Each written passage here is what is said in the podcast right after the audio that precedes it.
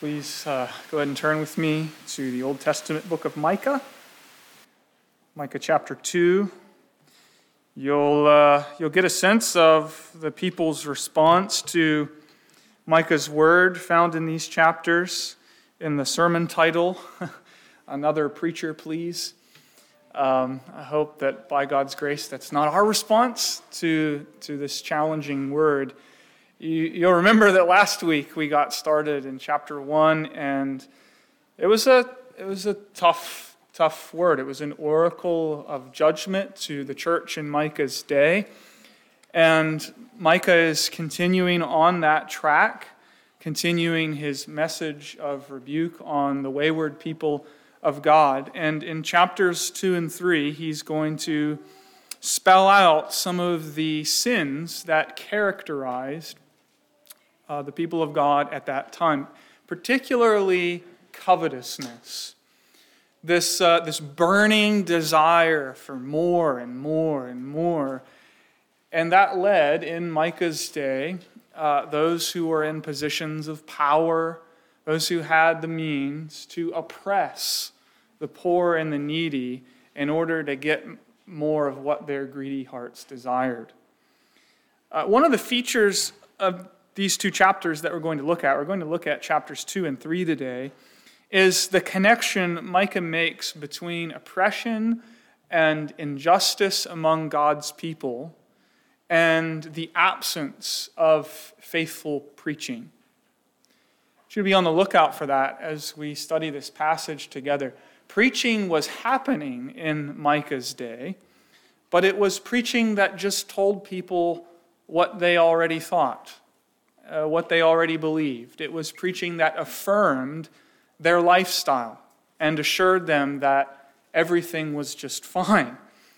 And so Micah makes this connection. He, he traces the root of spiritual disorder among God's people to a failure of the ministry of the word in his day. And that has an important lesson for us, I think. And I'll say, you know, th- these are challenging words for us. I think in our affluence and, and comfort and ease today, the Lord has a word for us, and, and we need to hear it if we're going to be faithful and obedient to the call of Jesus in our own day. We're covering a lot of ground this morning, two chapters. So let me give you now uh, some headings. We're, we're going to consider these two chapters under, under three headings. In chapter 2, verses 1 through 11, uh, we're going to see uh, the oppression described, the op- oppression described in uh, verses 1 through 11 of chapter 2. And then we'll go to chapter uh, 3, verses 1 through 12, and we'll see the oppressors identified. Micah calls them out. Uh, the leaders of Israel, the rulers and prophets and priests, are identified as the primary culprits of this oppression. After that, we'll, we'll back up to chapter 2 again and have a look at verses 12 and 13 where we see the deliverer prophesied. Okay, so oppression described, oppressors identified, and right in the middle, a picture of the deliverer prophesied. Uh, I'm not going to read all of chapters 2 and 3, but I'm going to read a few sections to give us a sense of it. But before we do that, let's pause briefly and pray and ask for God's help. Let's pray. Lord, this is your living and active word, and we pray now that you would wield your word in the power of the Spirit in our lives and transform our minds and conform our lives to the teaching of our Lord Jesus Christ. Be with us during this time. Your servants are listening. And so we ask you to speak. Uh, for Jesus' sake, amen. Let's read uh, verses 1 through 6 of chapter 2, first of all, where Micah says, Woe to those who devise wickedness and work evil on their beds. When the morning dawns, they perform it, because it is in the power of their hand. They covet fields and seize them and houses and take them away. They oppress a man and his house, a man and his inheritance. Therefore, thus says the Lord Behold, against this family I am devising disaster from which you cannot remove your necks. And you shall not walk haughtily, for it will be a time of disaster. And that day they shall take up a taunt song against you and moan bitterly and say, We are utterly ruined. He changes the portion of my people, how he removes it from me. To an apostate he allots our fields. Therefore, you will have none to cast the line by lot in the assembly of the Lord. Do not preach Thus they preach. One should not preach of such things. Disgrace will not overtake us. And turn forward to chapter 3, uh, and let's look at verses 9 through 12. Micah says, Hear this, you heads of the house of Jacob and rulers of the house of Israel, who detest justice and make crooked all that is straight, who build Zion with blood and Jerusalem with iniquity. Its heads give judgment for a bribe, its priests teach for a price, its prophets practice divination for money. Yet they lean on the Lord and say, Is not the Lord in the midst of us? No disaster shall come upon us. Therefore, because of you, Zion shall be plowed as a field. Jerusalem shall become a heap of ruins, and the mountain of the house a wooded height. Well, Micah here is calling out the covenant people of God for coveting. This insatiable desire for more, resulting in the powerful oppressing the weak. And to make matters worse in this context, the, uh, the religious establishment uh, legitimized the powerful's oppression of the poor by catering to their desire for more, preaching only about how religion is all about quote unquote good life. And this morning, as we listen to Micah's message, I think one of the questions we need to be asking ourselves is when is enough enough? In our culture of consumerism says to us, enough is enough when I have just a little bit more. But then we find that that little bit more isn't enough. And so we spend our days in the pursuit of more. Meanwhile, many endure grinding poverty. For many in America, tragically, especially for children, while we have the American dream as part of our cultural narrative, many in America experience poverty with little chance of change. And there are the startling statistics of, of human trafficking and uh, modern slavery in our, in our own day, statistics which, frankly, are, are so disheartening and stomach turning that we prefer at times to just ignore them altogether. We know of predatory financial scams that target the elderly in particular, leaving some of the most vulnerable in society uh, robbed not only of their income, but also of their dignity. And we could go on and on listing illustrations of oppression and injustice in our society today. And yet, yet, perhaps because of what some have called today compassion fatigue, or because of the politicalization of just about everything, our weariness of hearing arguments about oppression uh, from you know, thinly disguised political uh, positions, maybe, maybe it's become hard for us to, to really hear the Bible's clear call to care for the poor and the needy without hearing it as you know, some sort of social agenda aligned either to the political left or to the political right. I think that's a real temptation for us when we when we hear the, the challenge of Scripture, the call really to care for the weak and the poor. It's much easier, isn't it, for us to politicize the issue and to, to denounce in hostility or to use what we are hearing what we find in Scripture as a kind of baseball bat to beat others over the head, to win arguments, rather, rather than to sit under and hear God's word in humility. And yet, there is no avoiding the fact, I'm convinced, that Micah simply will not let us off the hook when it comes to the believing community's responsibility to care for the poor. If we're going to hear God's word, what God is saying to us in this portion of his word correctly, we need to understand that while oppression and injustice were everywhere in the world Micah lived in, right, the Assyrians were the superpower the, of the day, and, and Assyria was, was infamous for its injustice and its oppression of conquered people. But what you need to recognize that actually is not Micah's concern here.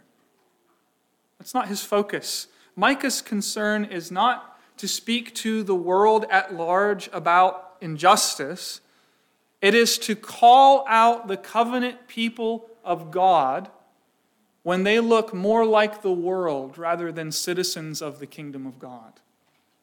See, the pagan Assyrians were oppressors. They, they preyed on the weak and the, the vulnerable. And that would have been no surprise to the prophet Micah because that's the way of the world. But that the people of God might treat even one another, other people that way, with no regard for the poor, well, that is a scandal that the true prophet of God must denounce.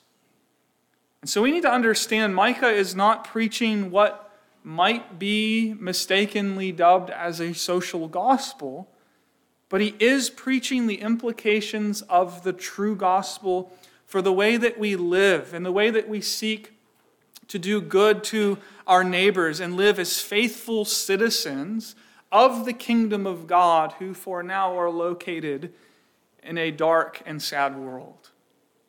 And we've got to be willing in humility to hear the word of the Lord when what he has to say to us is, is, is, I think, going to cause some of us to be forced outside of our comfort zone. So let's start this morning with Micah chapter 2, verses 1 through 11. And first of all, see the way that Micah describes the oppression that was so prevalent in his day. You'll see it in verse 1 that that the way of life for these greedy people has been geared towards consumption. It was all about consumption, gathering more and more, accruing more material things. And it has become such an obsession that they not only spend their daylight hours pursuing these things, devoted to uh, acquiring more material things, but what are they doing when they're on their beds at night? They're scheming, about how in the day to come, they're going to enact these plans to gather and consume even more. And notice what Micah says because they have the power in their hands to do it, when the next day comes in broad daylight without any shame at all, they enact their wicked plans. And notice in, in verse 2 that the oppression is economic. He's, he's condemning here ruthless, predatory business practices which are grounded in covetousness. You look at verse 2, that becomes clear. They covet fields and seize them and houses and take them away. They oppress a man and his house and his inheritance. See, coveting led these members of the covenant community to oppress others in order to acquire what their greedy hearts desired. And we need to remember, as we, as we mentioned the, the, the language of, of coveting here, that the 10th commandment deals not only with the resulting behavior, but also addresses the matter of the heart. It speaks to the level of um, inner desire and heart motivation. God's law shows us that it's not just about what you do, but about what you're thinking, how you're feeling, what you're desiring. And the command not only forbids coveting on the negative side of things, it, it positively requires a, a godly contentment with the portion of the good things that God gives us in this life. That was God's standard in that day, and it's God's standard today. But in Micah's day, the, the two great commandments, right? The summary of the Ten Commandments to love the Lord your God and to love your neighbor as yourself were being disregarded by the church. Disregarded by the church in Micah's day. To love God. See, remember last time in chapter 1, Micah, Micah called them out for idolatry.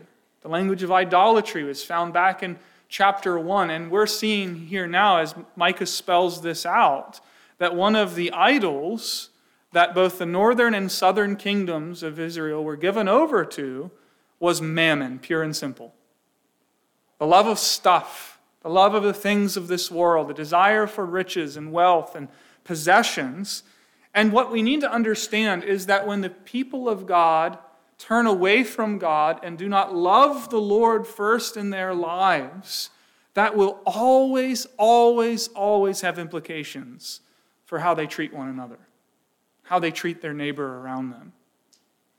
And here we see that, that because uh, wealth and material things was their God, these people had no regard for the poor and the needy and the disadvantaged in their midst. And so the powerful were preying on the weak, taking away, notice the language Micah uses in verse 2, taking away their inheritance now, that language of inheritance is, is really important. The inheritance of God's people at this time was not so much, you know, a sum of money that your parents would bequeath to you at, the, at their death and in their will. It referred to an allotment of land assigned to your family in the promised land. It was, it was a way of symbolizing and indicating that you belonged to the people of God, that you were a member of the covenant people of God, that the covenant promises of God were for you and your family, and that they could never be taken away. And so to lose land and house really was, it, meant to lose everything. It was not just an economic problem, it was a spiritual catastrophe. And so you have uh, this problem people with power and influence and the means oppressing the little guy, destroying the economic and the material and the spiritual welfare of fellow members of the covenant community. And the sad fact of the matter is, it had become business as usual. And it's nothing personal, this is just business. So you can't, you know, you're in debt, you can't afford things. I'll take your land from you. And so in verses 3 and 5, God speaks a word of judgment in the light of all of this. The Lord says, I am devising disaster from which you cannot remove your necks, and you shall not walk haughtily, for it will be a time of disaster. Now, in verse 1, set verse um, 3 here alongside of verse 1. In verse 1, the oppressors are devising evil as they schemed about ways to, to take advantage of the poor. Well, here in verse 3, God now devises disaster, and it's actually the very same word as the word in verse 1. God now devises evil against them. Here's what I think Micah is saying Micah is saying that when we devise what God considers evil deeds, God devises what we would consider to be evil consequences. And that's an important principle for us to understand that when we devise evil deeds, God devises what we would consider to be evil consequences. And friends, we can't lose sight of the fact that Micah here is speaking to the people of God. He's speaking to the church of his day. So we, are not to think that the rebuke and discipline of God does not fall, even in this life, upon those who devise evil just because they are not pagans. I'm a Christian, a member of Trinity PCA. I'm exempt from this kind of thing. Micah comes along and says, No, you're not. No, you're not. This is a message for the people of God. Micah's concern here is to shake up those who thought themselves secure in the church of his day, to shake them from their spiritual slumber, and make them aware that merely professing faith in the Lord while you lived as an enemy of God is no protection for you from the temporal judgments of God and from the judgments of God in the life to come. Now, notice, notice here the irony uh, in verses 4 and 5. While these individuals are busy oppressing others, they don't seem to care at all about taking away the inheritance of the Lord's people as long as they're lining their own pockets, as long as it's a benefit to them. But when God brings that same thing upon them, what do they do? They cry out, Injustice! No fair, God! Why would you do this to us? Look at verse 4. In that day they shall take a taunt song against you and against God, and they shall moan bitterly and say, We are utterly ruined. He changes the portion of my people, how he removes it from me. An apostate, to an apostate, likely the Assyrians, he allots our fields. That's a summary of their complaint. You see the irony of it. They are whining that God is treating them unfairly when Micah has just called them out for doing the very same thing. It's a reminder to us that the judgments of God are always just and they're always right and they're always according to the truth. And so God's conclusion comes Therefore, you will have none to cast the line by lot in the assembly of the Lord. He's saying, You will have no inheritance left to you, no place among the people of God. Those who disenfranchise the poor will themselves be disenfranchised, Micah is saying. And yet, in their entitled self absorption, they, here they are complaining about God, taking away their inheritance. You see, it's, it's extraordinarily telling, isn't it? It tells you a lot about how they viewed themselves, how we can view ourselves at times. And we have to make sure this, this registers with us, that it comes home, because Micah, again, is not preaching to the politicians of our day. He's not preaching to the shakers and movers out there in society. He's preaching to the church of his day. And therefore, the word of the Lord is saying to us today do not think that you can abuse power and privilege the way the world does and get away with it. You see, the people of Micah's generation had forgotten to seek first the kingdom of God and his righteousness, and then find that all of their needs were provided for them by a gracious and good Heavenly Father. They'd forgotten that. And the question we must really ask ourselves today, dear brothers and sisters, is have we? Have we at times forgotten to seek first the kingdom of God and his righteousness and to use the resources that he has given to us for the glory of his name? Now, take a look with me at verses 6 through 11. And this is what I told us at the beginning uh, to be on the lookout for the way that Micah makes this connection between oppression among God's people and an absence of faithful preaching. We'll see this again in chapter 3, but in verses 6 through 11, Micah anticipates the reaction of his hearers to this challenging rebuke. And you see how they respond in verse 6 Do not preach, thus they preach. One should not preach of such things. Disgrace will not overtake us. And I think the first uh, half of verse 11 should also be understood as their speech, so the, conti- the quotation marks should uh, include this as well, indicating their response. What do they do? They turn and they preach a sermon of their own. And look at what they say to God's people. Should this be said, O house of Jacob? Has the Lord grown impatient? Are these his deeds? Now, do you see what they are saying? Look, Micah doesn't know what he's talking about. He's off his rocker. He doesn't know God. He doesn't know what he's, uh, what he's like. That's not what God is like at all. He is patient and kind. And if there's anything to be forgiven, of course God will forgive. It's his job after all. If you jump down to verse 11, you'll see what Micah thinks about this kind of preaching. He, he knows that this is the kind of preaching that the people want. Have a look at verse 11.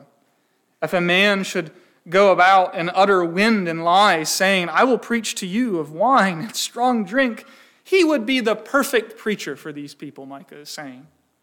That's Micah's assessment of what they want. You know, give us someone who will cater to our desires. Give us a preacher who will tickle our ears and tell us things that only affirm what we already believe to be true. Friends, isn't that why things like the prosperity gospel are so popular throughout the world today? Isn't that why, you know, forms of what we might call a therapeutic gospel are, are so prevalent in our own society today? It's easy on the ear. It affirms us no matter what and confirms what we already believe. People who preach in these ways can gain a following. It's not very difficult because all it takes is some charisma, uh, the gift of gab, and you can quickly get yourself a following because it tells greedy and covetous people exactly what their hearts want to hear. But, dear friends, it's a counterfeit message, it is a total scam. Have a look, have a look at the second half of, of verse 7. And you'll see God's reply to these so called preachers. Do not my words do good to him who walks uprightly? But lately my people have risen up as an enemy. And here's what he means here is how they live, here is the oppression described. You strip the rich robe from those who pass by trustingly, with no thought of war. The women of my people you drive out from their delightful houses.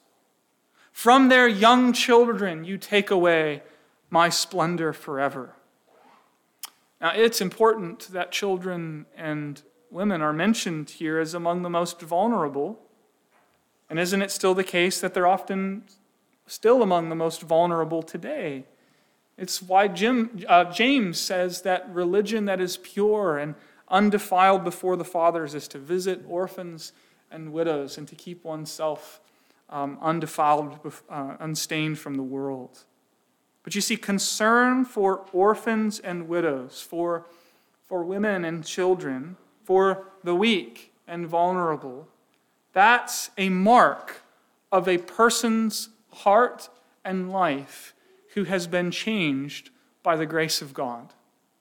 It is a defining mark of the people of God who love the Lord their God and are seeking to love their neighbor as themselves. But the elites in Micah's day viewed these vulnerable individuals as easy targets for gain. And so, verse 10 judgment's coming. Arise and go, for this is no place to rest because of uncleanness that destroys with a grievous destruction. See, the land of promise, which is meant to be a place of rest for the people of God, a holy place, has been defiled by God's own people, and therefore they will be driven out and they will know no rest. Instead, they will be taken away into exile by the Assyrians. And later on, of course, the southern kingdom will be hauled off into exile by the Babylonians. So here's Micah's point. Now, maybe it might seem obvious, but we need to remember this that there is a vital connection between, between the faithful preaching of God's word and the kind of radical holiness, the kind of radical otherness in the lives of God's people that, that spills over in the way that we relate to the weak and the vulnerable, to the poor and the needy, to widows and orphans. There is a connection between preaching and how we gain money, how we spend money, what we do with our money, the way we care for others. You see, preaching that tickles the ear and is easy on the conscience, telling us, you know, I'm okay, you're okay, disgrace will not overtake us, God loves us, we're the people of God, there's nothing to worry about. Preaching like that results in the people of God living like the world. It results in the cultural captivity of the church and leaves us open to divine rebuke and discipline. And so that's, that's oppression described. And you might be thinking, oh no, that was just heading number one. But let's, let's consider the second here more briefly. And let's go to think about the oppressors identified in chapter 3, okay? So in verses 1 through 4, uh, the rulers are mentioned. They're called out first. They prey on the people, notice the language, with such abandon that God compares them to cannibals, ripping off the flesh of his own people. And notice this in verse 4 when judgment comes, these people will cry out to the Lord, but he will not answer them. He will turn his face away from them at that time because they have made their deeds evil. Now, that's a, that's a chilling word, isn't it? But notice it tells us that these folks could turn religion on whenever they needed it. Did you catch that? They could, they could run to God when the going got tough. They could cry out when things were not going their way. But Micah is telling us here that God is not impressed with sudden displays of penitence or fleeting displays of religiosity in the midst of a catastrophe. He, he's not misled by these sorts of things. Why? Because God doesn't look at what we look at, He looks at the heart. And what God is after is inside out transformation and renovation, the change of your life, so that you begin to love the things that He loves, so that His concerns become our concerns. Those who submit to Him, who, who trust in Jesus Christ, yes, imperfectly, yes, stumbling along the way, but learning to love and keep His commandments. That's, that's Micah's point here. But that's not what the elites of his day were doing. They, they treat God a bit like an insurance policy, don't they? You ever seen that? Maybe you've tried it for yourself, relating to Jesus like he's basically your insurance policy. In other words, living life on your terms, and then when things get bad, something breaks, you turn to him for coverage. Dear friends, please, please hear this. If, if you will not submit to Jesus Christ on his terms, you cannot have him at all. And so Micah calls out the rulers. And then the prophets who were proclaiming these false messages, they're next. They get slapped upside the head because they're part of the, the system of oppression that Micah condemns. In verse 8, he gives a word of personal testimony saying that, you know, his, his punchy expose of the people's sin is empowered by the Spirit of God. That's Micah saying that's where he gets his, his boldness in preaching and the courage to say hard things. But what a contrast Micah provides to the false prophets who were preaching to his generation. If you look back at verse 5, you'll see something of the way they went about their, their so called ministries. They cry peace notice, for those who feed them, and war on those who put nothing in their mouths. And look at the summary statement, jump down, uh, uh, the summary of all the corruption in verse 11. Its heads give judgment for a bribe. Its priests teach for a price. Its prophets practice divination for money. Yet they lean on the Lord and say, Is not the Lord in the midst of us? No disaster shall come upon us. You see, you see what's happening? The, the leaders and the, the, uh, the elites in Micah's community have the preachers in their pockets. Right? And, and so it's no surprise that their message was always easy on the ear, always pandering to them. And so, look, brothers and sisters, here's one of the lessons we need to take away from today. The ministry of the Word of God sets the standard for the life of the people of God. The ministry of the Word of God sets the standard for the life of the people of God in our day just as in Micah's, there are all kinds of pressures to recast the message and to change the method, to, to you know, push, push preaching to the margins. Right, here we are in our modern technological age. Do people even have the attention span to listen to someone preach for 20, 30, 40 minutes? So let's, let's watch a video. Let's do something else rather than listen to someone preach. Or let's just let's get rid of preaching altogether. Let's have some TED Talks. Um, or let's have some spiritual pick me ups. See, that's a real pressure today. I, I've, I've felt it before, not from you, but I've felt it before. This idea of, you know, Pastor, give me an encouraging spiritual talk for this week, subtext, or else. right? And the danger in our day, as it was in Micah's, is that people only ever hear what they want to hear when the alarm bells should be sounding. See, it is a real danger for us to think, just like the Israelites did. God wouldn't say stuff like that, Micah. God isn't like that. He's, he's patient and kind. He would never judge us for how we live or how we think. My friends, that is a flat out lie. And it's a danger we have to resist at all costs. And Micah here is telling us what can happen to the people of God when they do not. So, oppression described, oppressors identified, and then finally, take a look back in chapter 2, verses 12 through 13. The deliverer prophesied. You see, right, right in the middle here of this stinging word of rebuke, where you have oppression described, the oppressors identified, you have this glorious word of gospel hope shining through. Micah speaks of a deliverer to come. Have a look at it. In verse 12, this is, a, this is an image of the Lord, okay?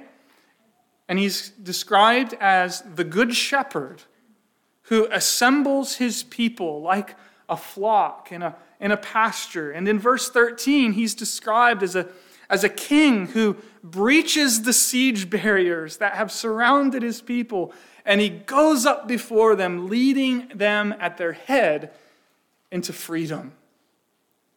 You see, Micah is talking about the shepherd king, the Lord Jesus Christ. He will have much, much more to say about this later on, but right now he's giving us a, a little cameo, a little picture. Here's a glimpse. Jesus is the good shepherd and the sheep hear his voice, and he calls them uh, his own by name. He gathers them together and he leads them out. And when he has brought out all his own, he goes before them and they follow him because they know his voice and he leads them into freedom. And so the word of the Lord is, as we consider this passage, judgment's coming on the oppressors and their pet preachers. But Micah is saying, people of God, there's another way to live. There's another way to live. And rescue comes through the shepherd king, Jesus Christ. So trust him, look to him, and serve him. Those who hear his voice and follow him have been delivered from sin and judgment. And one of the great marks of those who follow him is a care for the weak and the poor and the oppressed and downtrodden, widows and orphans, such people will display integrity and, dare I say it, even compassion in their business dealings. They display generosity, hospitality, using the prosperity that God has entrusted to them in order to bless others. So you see, there's a real connection between embracing the gospel and being a good neighbor. You cannot separate the two. There's this inseparable link between submission to Christ the King in our lives and compassion for the needy and hurting around us, however orthodox our doctrine. If we do not show mercy to the poor and needy, if we only ever, as a pattern of life, look after ourselves, even at the expense of others, then functionally we are denying the lordship of Jesus Christ in our lives. So let me ask you this is the pressing question as we consider Micah's message. What are you living for? I mean, really, what are you living for? Ask yourself, you know, what do you do with your time? Take a look at your bank statement if you want a sense of your priorities. When you have a few moments of free time, where does your mind go? What are the things you think about? What are you living for? I am not asking for a canned answer. I'm asking all of us to be honest with ourselves this morning. And let's remember the words of Jesus whoever loves his life loses it. But whoever loses his life for my sake finds it. The invitation of the gospel it's this die to yourself. Die to yourself. Give up trying to find treasure in the stuff of this world and get Christ. Find Christ, the greatest treasure of all. And so let's ask ourselves this question what are you living for? It, it may just be the word that we need to hear today a call to repentance, a call to renew our commitment to living for others before ourselves, to leveraging our resources to honor the Lord Jesus Christ, to further the work of the gospel, to care for the weak and the needy instead of just padding our own dens. May the Lord give us grace then to to hear this challenging word and to put all of our trust in the shepherd king who gathers his people and who leads them into freedom. Let's pray together. Our Lord and our God, we ask that you would write uh, this word upon our hearts that we might live by it to the praise of Jesus Christ, in whose name we pray. Amen.